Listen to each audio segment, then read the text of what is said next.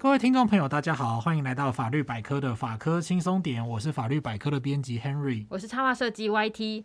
那今天这一集呢，我们要来聊聊食物，但是好像在聊之前，我应该要提醒大家，就是这一集是不是会不会不建议大家在吃东西的时候听吗？其实我们聊的已经不算是食物了啦，对，就是我们要聊一些可能比较少人能够接受的食物，就是哎、欸，这个嘴巴吃下去，法律上到底会不会有问题？对，我觉得其实 YT 真的蛮厉害的哦，都可以想出一些就是很古灵精怪的题材，这个对听众朋友来说应该就很吃电波。可能大家看到标题就会觉得说这集在公安小，而且其实我们前面大部分的时间都会讲跟一些就是古怪食物有关的东西，这样子。对这个节目啊，让我想到以前 TLC 旅游生活频道，不晓得大家有没有看过哈？有一个节目就叫做《古怪食物》，哦。它其实就是美国观点啦，因为主持人是美国人，然后他们就会用一种美国观点去看，就是世界各地有哪些很奇怪的食物，所以大家应该就可以想象，就是说会有哪些东西，例如说什么臭豆腐啊，哦，好吃，对，然后皮蛋啊，什么鸡佛啊之类的，哎。鸡佛，哎、欸，我觉得鸡佛很好吃，但我就后来才知道说，原来市面上有一种是那个叫什么人工鸡佛，嗯，它是用豆腐下去做，就是比如说你吃素的人也可以吃，但外观就是它看起来就是没有像真正的鸡佛那样有血丝，我觉得吃起来就是微空虚啊。那 Henry 会吃吗？鸡、嗯、佛应该听众朋友应该知道什么东西吧？就是那个呃鸡睾丸这样子，对呃。我吃啊，我会我会吃，但是我没有特别喜欢吃。啊，它就是软软的东西，很好吃。我觉得那个真的是对，它就是口感啦。对，口感很好吃，口感很 Q 弹，它就很像嫩豆腐这样子。对对对对对对对。对，然后那个节目啊，就其他的国家可能会有什么鸭仔蛋啊，哦、然后什么蝙蝠啊，蝙蝠啦，对，就是。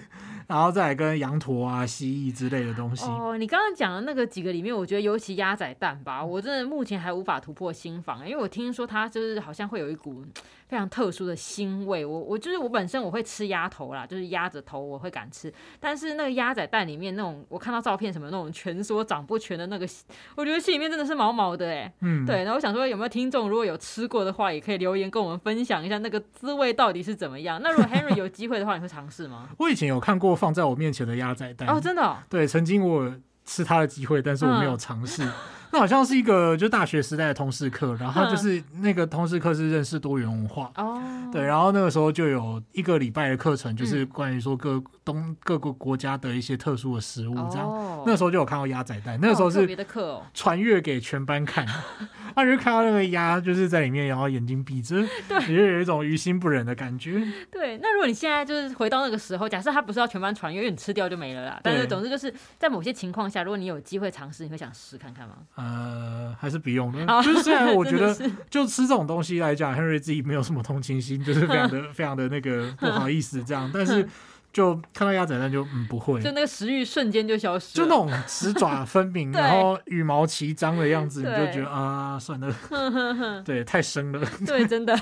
那再来呢，就是它还有什么腌鲨鱼啊，就是这个到腌鲨鱼，我觉得相对就还好，好像听起来就还好，因为台湾其实有吃什么鲨鱼腌之类的吗？对对对对，对。那再来就是蚊子蛋。这个比较特别，哦，蚊子蛋是指那个蚊子的那个卵吗？对，我看到的资料说这是来自墨西哥的食物哈，嗯、它就是有这个啊，因为。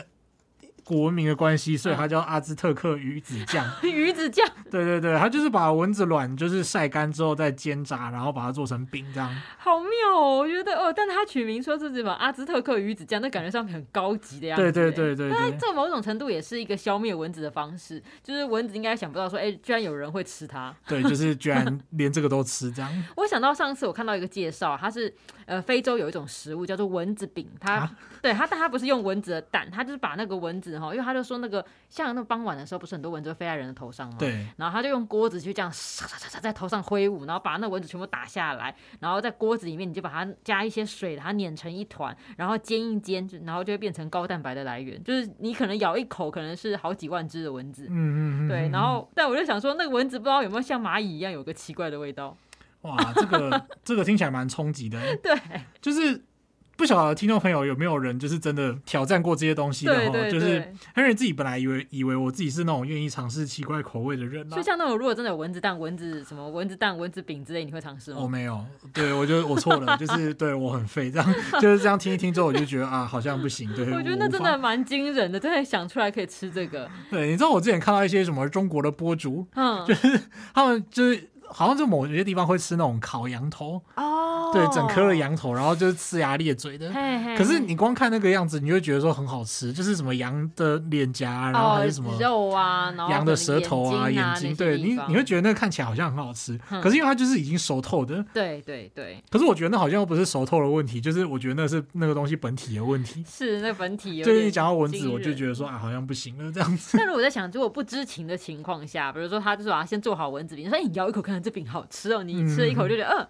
好像蛮独特的，才知道是蚊子。可能就是世界末日的时候会觉得说啊，还还可以啦。就是如果你真的可以啦，可以可以，真的要吃那个。对，我觉得如果像是虫类，对我来说会比较需要考虑，因为我觉得那个虫的外观真的是很不行呢。我之前去日本的时候有看到那个蝗虫料理，哦，它那个脚，那个虫的脚就是根根分明的。啊，对对对。然后我看到国外就是像东南亚方还有什么油炸蜘蛛嘛，这个我真的会很怕哎。整只猪。对，这整只炸蜘蛛这样子 油炸过的。但我自己吃过的虫子大概就是那个什么虫。蛹我有吃过那虫蛹，因为小时候吃的时候不知道是什么虫，就是觉得嗯，它吃起来酥酥脆脆，有一个很特别的味道。其实我觉得算好吃，蛮刷嘴的。蛮多那种蜂蛹啊什么的，啊、对，对你可以在那种托给亚行啊之类的地方，就是那种山上的观光餐厅之类的，就是可以吃得到。对，那今天呢，我们就要跟大家再聊一聊，就是一些更少见的由人体出来的，比如说像胎盘。对，胎盘就是跟前面这些东西比起来，就是说实在话，Henry 还是觉得胎盘是一件很猎奇的事情。就是我没有想到为什么有人要吃这种东西。胎盘，你知道吗？在中药里面有个叫紫河车的，它指的就是人类的胎盘。然后他说，好像说是据说是蛮补的东西，但我们只能说是据说，因为真的不晓得到底实证上是怎么样。对对，因为他们有什么实证的研究。因为其实你要讲就是。呃，可能中药中药的书籍上是蛮久以前的事情。那现在的社会其实有很多可以进补的东西了，就是你生产完以后，你除了胎盘，其实还有很多更好、更方便的选择啊。嗯，对，因为我其实自己有想到说，以前我们家养的狗狗啊，它小时候就是在生产的时候，那个母狗把小狗生出来的时候，它就会把它身上那个胎衣咬破，然后就连同一团什么东西。我在想，可能应该也会有胎盘吧，就把它整坨这样唰整个竖掉。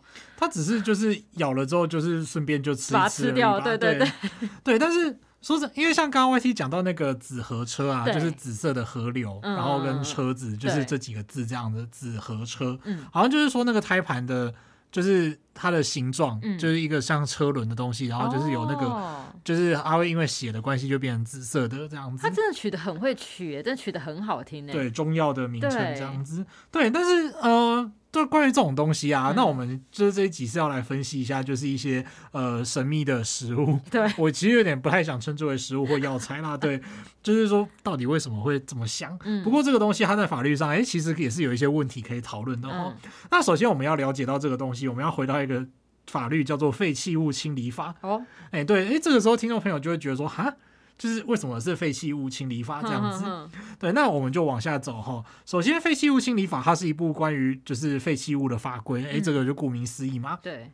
那它主要就是说包含就是废弃物的定义是说它是被抛弃，然后或者是失去它效用的东西，然后生产跟加工使用的过程当中以外的。东西，嗯、哦，就是说你比方说你去熬什么东西，然后剩下的那个渣是你不要的，哦、哎，所以说像是你去夜市买甘蔗汁，嗯、然后那个甘蔗汁它不是会有一个机器榨那个甘蔗渣出来，对，对，对，出来。对，那个甘蔗渣出来掉到那个麻袋里面，那个东西就会变成废弃物，嗯、哦，因为它是生产过程以外的东西，这样子。嗯、好，那废弃物清理法是这样的一部法规，大家就会觉得说，哎，单纯垃圾就是好像听起来就是我们一般讲的垃圾嘛，嗯、那有什么好规定的？哎，其实这很重要哈，嗯、就是。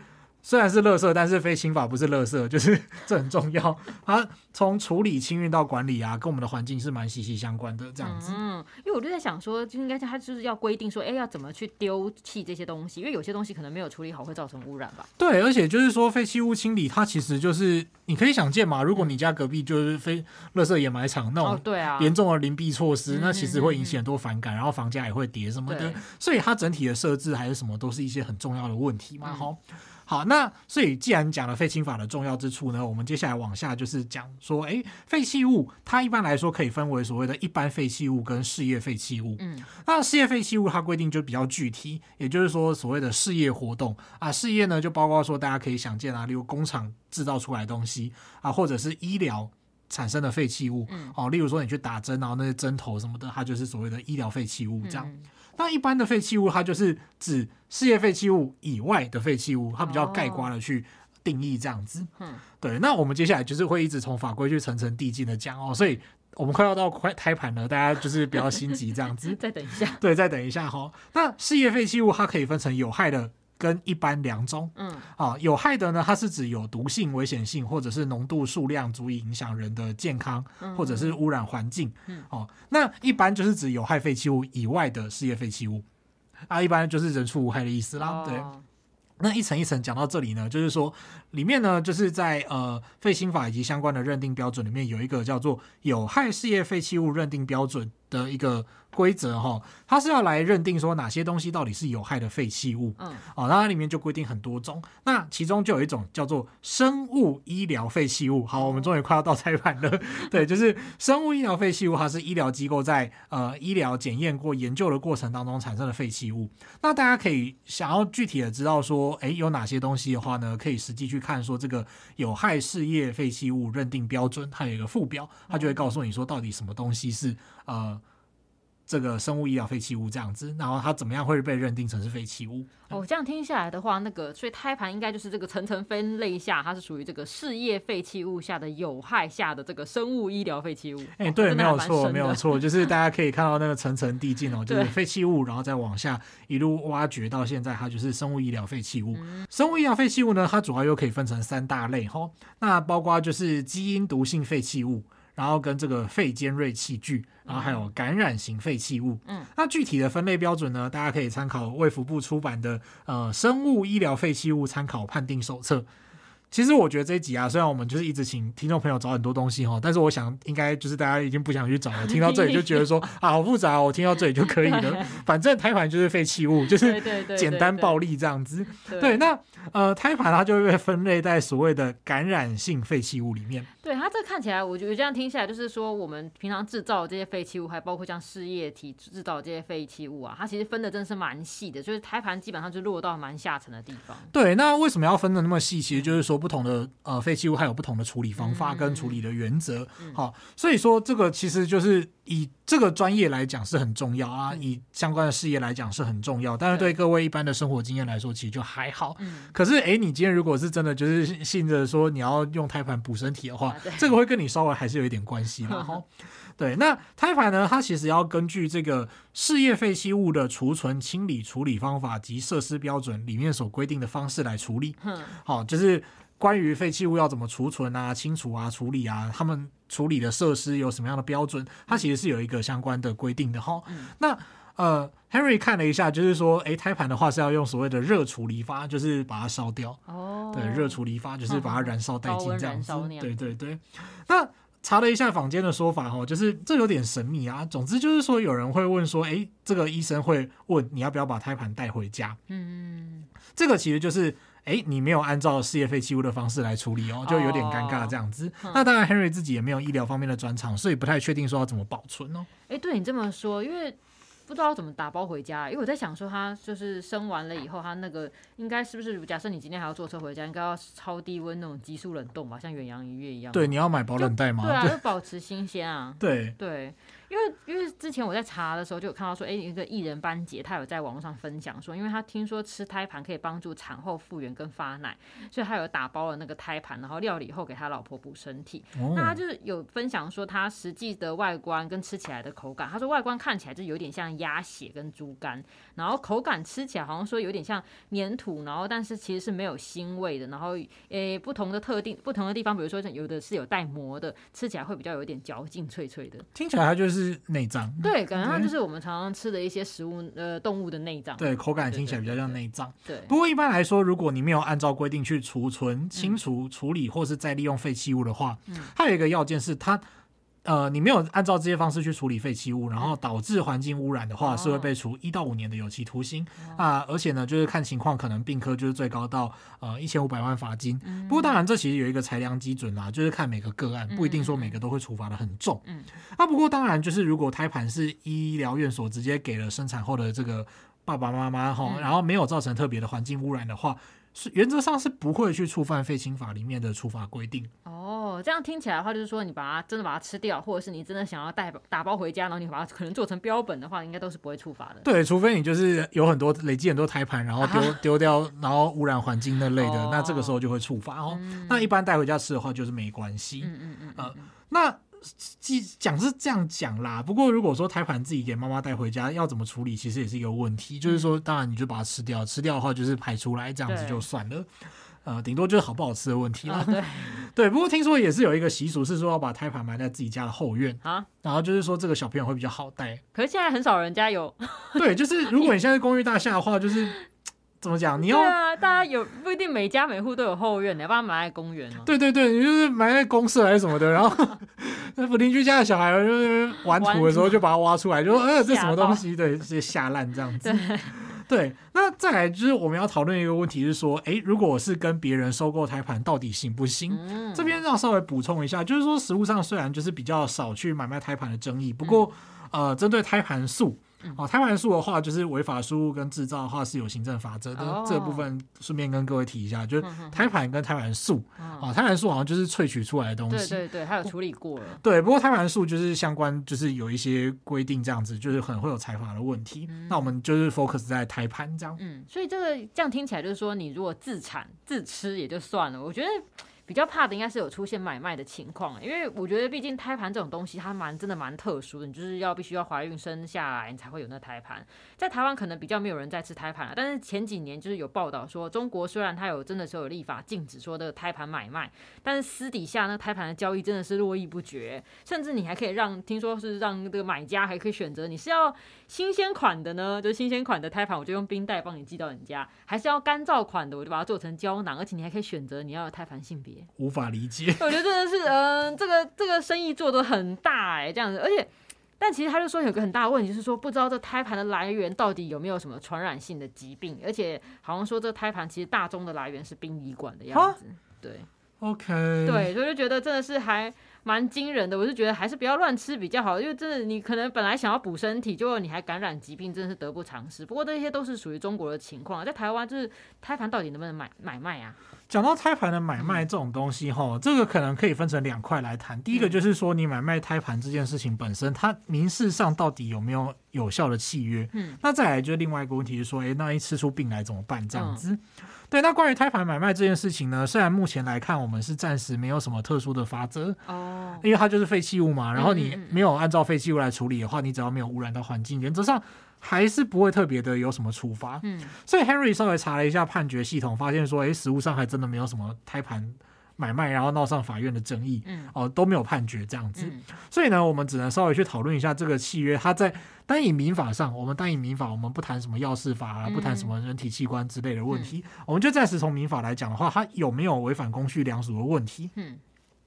不过 Henry 自己觉得说，哎，这其实还蛮难判断的哈。嗯、你要看这个社会上是不是还有这样的关系。哦。对，根据我们上一次问了，就是呃代班主持人 Jane 他家的看法，对，就是 Jane 说那是他阿做的时代的事情，就是胎盘的习俗这样子。这件事情。对对对，就是殊难想象这样子。哎、嗯，可是我们稍微查了一下，就是这种说法到现在好像还是有一些呃，就是有人会真的会这样干这样子。嗯虽然可能很补吧，对，虽然我是真的还不能理解啦。说真的，以现在的营养条件来讲，你要找到比胎盘有效的补身体的东西，真的很多。对啊，我觉得应该是真的蛮多的。对，请千万不要觉得你自己的那个就是曾经的身体结构是很呃很补的这样子，就是 大可不必了。健康。对对对，不用这样子，不用这样。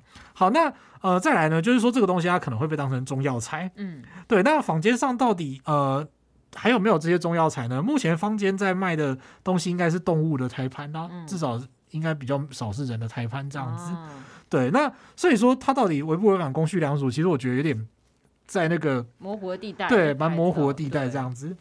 虽然我就觉得说啊，这是虽然有这种习惯，那又怎么样？就是不能违反公序良俗嘛？这超奇怪的啊！好，我们就姑且不论，说不定会有人觉得说，哎，这个这么传统那么好的东西，嗯、你怎么可以说违反公序良俗？对啊，啊那。对，Henry 这这也无法评论这样子哦。那再来就是吃出问题怎么办？其实吃出问题这一点倒是蛮重要的，嗯、就是说胎盘它如果没有经过妥善保存，然后引发就是感染之类的，嗯、那这个时候谁该负责？它就会有很多。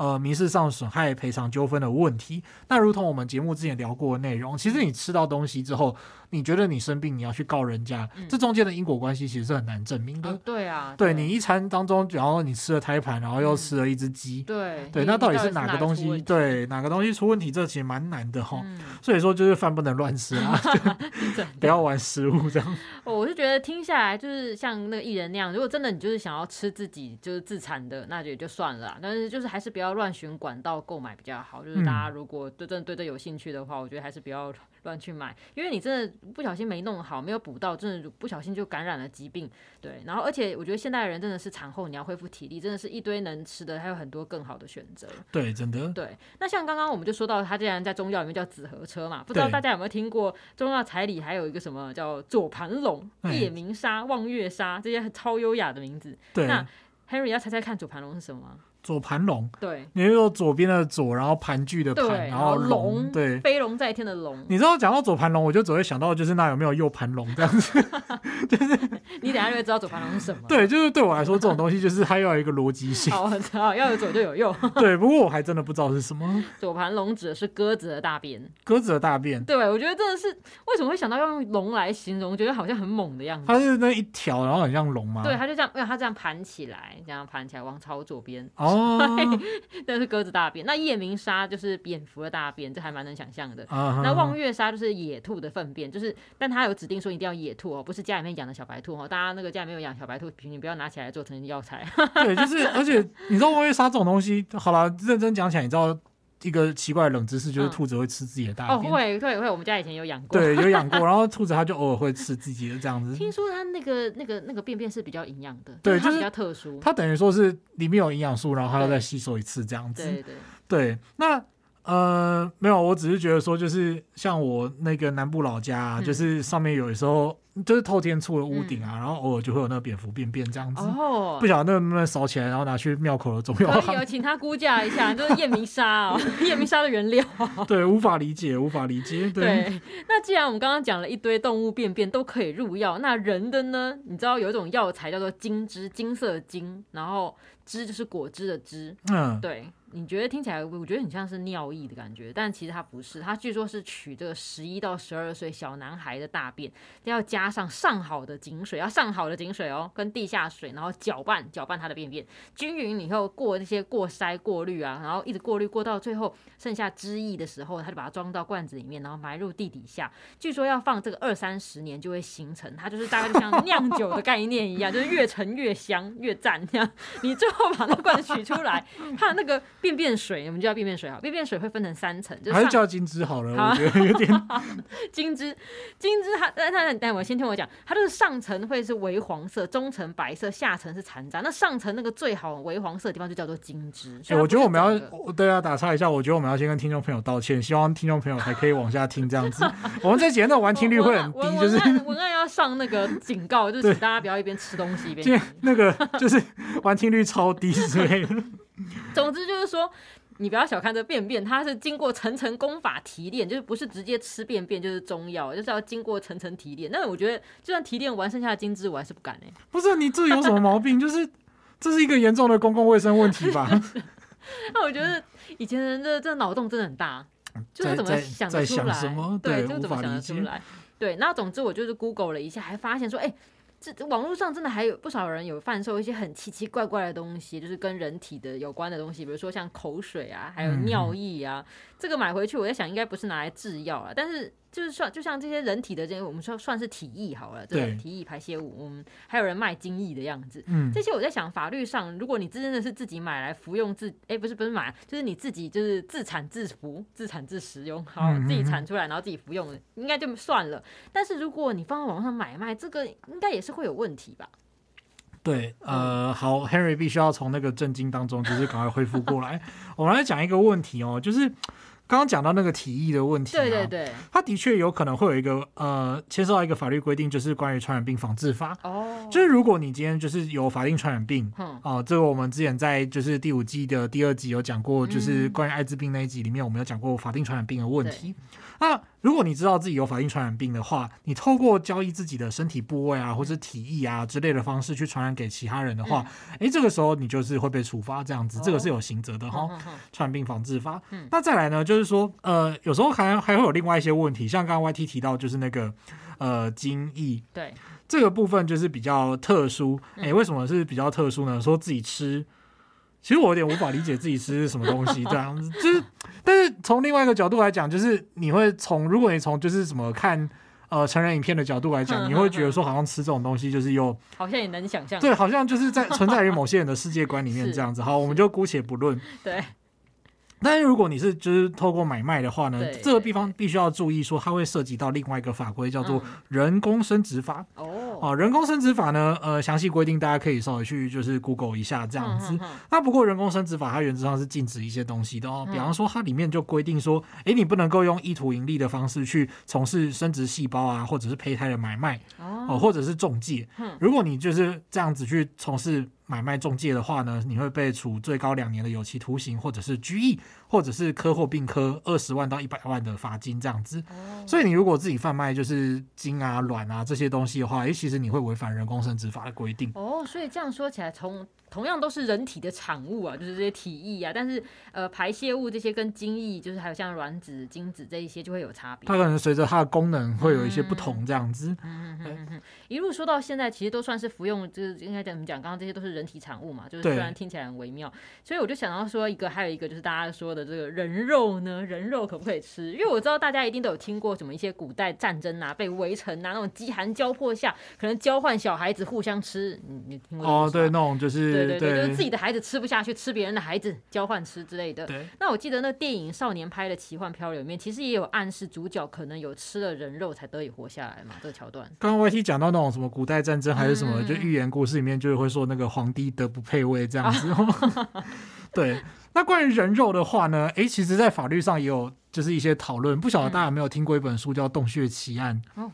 对，洞穴奇案是一个，就是它是一个美国的判决这样子，嗯、然后它总之就是在讨论说，你可不可以为了活下来，然后去吃别人，嗯、或者是杀死别人，嗯、它其实就会涉及到一个千古难题哦，就是紧急避难。哦、那这个部分我们就等一下再继续往下讲，嗯、我们就先讲到就是呃吃人肉这件事情，吃人肉这件事情呢，它呃比较基础的一些概念，然后它会涉及到什么法律问题？嗯，啊，例如说你吃人肉的时候，我们要看这个人他是活的还是已经。走了的这种概念，哦、会有这个差别。对，如果今天你吃的其实是一具尸体，嗯、那尸体在法律上算是一种特殊的物，嗯，哦，那原则上这个物它是不容亵渎的。所以人在走掉以后就变成物了，对，它就变成尸体，哦、呃，你就不再是所谓的法律上所说的权利主体，哦、对。那这个时候呢，呃，你吃到死人的肉呢，你就会触犯这个毁损尸体罪。这样，对，毁损尸体罪的规定，也就是说，你当你损坏、然后遗弃或者侮辱或是盗取尸体的时候呢，这个是违法的行为。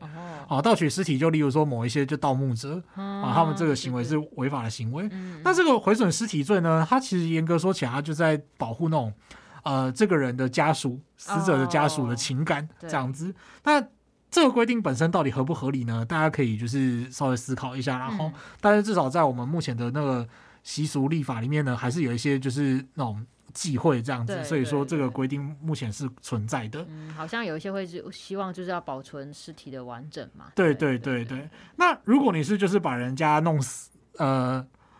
其实你知道，就是这种东西，我就你是怕不能讲，然后会被我自己最近在我自己最近在稿子里面都写说什么 S 人之类的，就是 因为就是最近不是那个大家都在开玩笑，就是那个言论审查嘛。虽然就就是说你好像在 Facebook 上面发什么，就是他会被那个杀人，然后这个时候你就会被哎就会被 ban，因为你就是有暴力血腥的内容之类的，所以那个都要找一个字来代称这样。对，那不过如果你是让人家死掉之后，你再自己把这个尸体吃掉，嗯，这个吼就是蛮多作品会刻画的恐怖情节，嗯、啊，或者是像那个知名的一部惊悚片叫那个香水吗？啊，对对对，对他就是呃犯案之后把人家弄成香水，对，把人家做成香水。虽然他应该好像你印象中他没有吃它吧？对对对，没有吃他，就是弄他就是要那个香水提炼成香水这样子。对，对，那呃。自己把尸体吃掉这件事情，应该是那个什么人魔吗？啊，对，人魔哦，经典哎，经典片这样子。嗯、呃，各位听众朋友，今天如果就是如果你是喜欢看惊悚片的，你可以就是可以回去看。其实很喜欢的话，就是你应该都看过这一片啊。对，对。那从法律的角度来讲，这比较单纯哦，嗯、因为就是你呃，你这样子其实你会先犯一个杀人罪，对。然后杀人罪之后，你再基于各种目的毁掉尸体的话呢，嗯、就是。从呃法律评价上来讲，他只会特别去论杀人罪，他不会特别在论这个毁损尸体罪，因为这有点像是跟在后面的一个附随的行为哦。所以说，呃，你就论杀人罪就已经够重了。嗯，对。那至于说就是少年拍的奇幻漂流这部片蛮经典的嘛，就是我到现在都还印象很深，就是那个狐獴，啊、一堆狐獴在那边站起来，对对对，一堆狐獴的那个画面。不过那个有密集恐惧症的应该就觉得很恐怖。哦、对啊，对啊，那个 对，然后跟那个老虎嘛，那个老虎好像叫 Richard Parker 这样子，哦、我都忘他名字了。对对对，那。呃，少年派里面的剧情，它其实就是用这些动物来隐喻，就是呃漂流的人这样子。然后就是啊，里面有暗示说他，他他是不是把就是已经死掉的尸体吃掉，这样子才能够活下来？嗯、那这个时候呢，会不会有毁损尸体罪的问题？就是说，他可以讨论法律上的所谓紧急避难。嗯，哦，就是当你自身在遇到紧急危难的时候，你去做犯罪行为来避免自己的危难，嗯、这是不是有呃争取合法的空间？这样子？嗯、那从那个案例事实来讲，就是说你遇到。这种海难，然后你不吃，你就会死掉的话，哎、嗯，这个是可以考虑，就是呃，讨论紧急避难，所以不违法的，不会犯毁损尸体罪这样子。嗯，因为我在查资料的时候有看到说，其实早期的台湾社会，汉人跟原住民之间有发生蛮多的这个争斗嘛，然后透过历史描述，包括像之前那个电影《赛德克巴莱》在内，其实可以知道说，哎，原住民有那个什么出草、出草的习俗，但其实我。这一次做功课才知道说，呃，原来早期的汉人其实也有吃人的一面，会吃人，嗯、就是那时候有所谓的叫翻高翻就是。诶诶，番薯的番吗？那个、对，就是原住民会被污名化的那个番、哦、对对，然后膏就是膏状物的膏，它就是说是以人骨为材料，就原住民的骨头为材料熬成的这种膏状药。然后他们说什么可以拿来防什么瘟疫呀、啊，什么之类的，就是当做药膏来涂抹。然后番肉我应该就不用特别去多说了。当然，就是吃人的行为可能是存在一些比较冲突、比较剧烈的一些区域啊，就不是说就是整个台湾都有，就是在特定的区域有。当然，有一些学者后来就有研究说。可能那个吃人的心态，除了是一种仇恨以外，也有可能想要企图吓，企图就是吓阻对方来，就是可能出草啊或什么之类的。所以其实说到底是谁是文明人，谁是野蛮人？对，这是在那样的时代之下，说真的很很模糊，这个边界其实是很模糊。对，它就变成说你如何书写历史，你的史观会决定你的认知这样子。啊、但是实际上就是说，哎、欸，你看也是。对啊，这有些做的事情真的是蛮恐怖的。对，像陈吉就是其实我觉得那种就是关于种族仇恨言论的问题，嗯、就是其实。大家要去看那个脉络，嗯，就好比说你现在看欧洲人，诶，欧洲人在中世纪的时候，其实就是他们才是真正的欧洲蛮族，是对。然后像当时的伊斯兰世界，其实才是真的非常文明的、繁华的世界这样子。那真的是看那个历史怎么写，从什么样的角度写，有时候就是会可能只能看到某个角度。对对对，对啊，对，所以可能就是要多多方了解一下，才会知道一些事情。嗯，不过刚刚讲的当然都是很久以前发生的事情，而且是可能一些非同一般的情况。那像 Netflix 有个影集叫《食人魔达莫》，嗯，嗯，Henry 你知道吗？他好像是说是改编自那个真人真事的，虽然他好像在这个影集上面有一些争议啊，不过因为毕竟凶手是把受害者杀害了。那如果我在想说，如果今天真的就是。两个人约好，然后我不害死对方的前前提下呢，就是我们说，哎，我们酌量割一些大腿肉来吃的话，那会犯罪吗？比如说，先签订好合约，说不然你你卖我一点大腿肉，然后但事后对方可能突然间就反悔说，哦，不行啊，怎么怎么这样害我流很多血，对，那怎么办？其实像这种例子吼，嗯、就是像刚刚那个食人魔达摩，哎对，我是真的没听过。哦、Henry 自己对这种惊悚的东西都没有什么兴趣。虽然 Henry 的专长是念刑法的，但是我对于那种犯罪的那种情节还是什么的，嗯、其实我对他的兴趣好像到国高中的时候就停了啊，真的、哦。对，大学之后学法律，其实、啊、其实对这种东西就越来越没什么兴趣。嗯、哼哼想一想起来蛮恐怖的，对，就会让自己活得很不开心。这样 Henry 是觉得说我们要活得快乐一点，这样子。对，那讲到这个哈，就是 YT 刚刚讲的那个例子哈，嗯、我就想到一个寓言故事。嗯，大家不晓得有没有读过哈？这个寓言故事登载在《吕氏春秋》。嗯，对，奇怪的讲古的事情这样子，嗯《吕氏春秋》就是一字千金的那个《吕氏春秋》啦。哦，对对对。那《吕氏春秋》里面有一个寓言啊，他就讲到说，就是反正就是我用白话文讲啦，就是有两个号称城里面的勇者，然后就有一次就撞见了，然后就去喝酒，然后喝酒的时候呢，就有人问说，哎，其中一个就问说，哎。呃，要不要去买肉来下酒？然后另外一个就说：“哼，我们两个身上都有的是肉，就是干嘛要 干这种花钱买肉的事情呢？”然后就拿出了，他这个思考方式也蛮奇妙。对，然后就拿出刀，不要去市场买肉，直接割自己的肉来吃。对，然后就拿出抽出自己的配刀，然后就是把自己的肉一片一片割下来，然后就在那边配酒，然后直到两个人都死掉为止。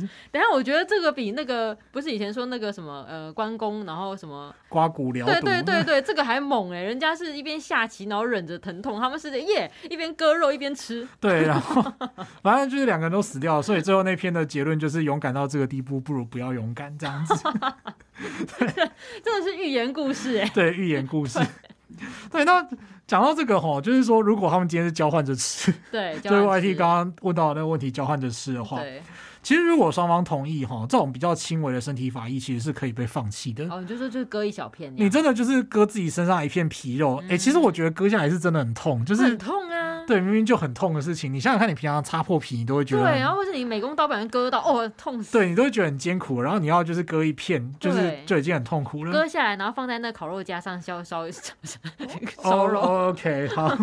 但就是你割一小片下来交换着吃的话，就是认真说起来，以法律来讲，还真的不违法。哦，对，就是因为你没有到重伤的程度，重伤的话就是你，比方说。割掉那个手或脚，或者让你身体就是失去重大的呃身体机能，这样子，比方说挖一只眼睛出来，嗯，就是你不要做这种事情的话呢，其实就还可以，就是只要对方也同意，对，双方同意的话，理论上就还可以。哦，那至于说你如果是像我刚刚讲的，就是你符合刑法对于重伤的定义，嗯，哦，就是砍掉一整条腿的话，哦，这个是不行的，哦，这个就会呃。你让对方割他的腿给你，这个情况会犯所谓的加工致伤罪。就算即使今天对方说啊好，我要割一条腿给你也不行。对对对，不行，嗯、因为他就会涉及到说你让对方变成重伤了。对啊，这蛮、欸、那我们法律其实会处罚这种就是帮助别人变成重伤的行为，嗯嗯、就是他对于就是生命跟身体的重大身体的法益还是会有保护的底线，这样子、嗯、是目前法律上的价值判断。嗯。对，那撇除刑法的部分不谈哦，即使双方有订好契约，就是说，哎，我今天跟你借钱，然后没借钱的话呢，哎，没还钱的话啦，嗯，没还钱的话呢，就要切一片肉给你吃，这样子，这个契约本身其实可能会违反善良风俗，所以无效。对，那当然就是，当然既然它无效的话，那后续当然不能拿去强制执行，就说，哎。你就是欠钱的话，那就 A 肉给我这样子，哎，那当然不行哦。这个如果可以强制执行的话，真的还蛮恐怖诶。就是谁来帮忙割肉啊？对，当然不行啊。不过大家还是要注意哈，就是欠钱是要还的。对，你不要这边假情假意，就是说，哎，我签的就是消费借贷契约，然后就是故意写这种条款，让它整个无效啊。没有，没有整个无效啊，就是 借款的部分还是有效，这样子，欠钱还是要还哈。嗯，对。不过大概是这样啦。嗯，那我们今天就来稍微复习一下，就是呃，我们稍早的内容哦。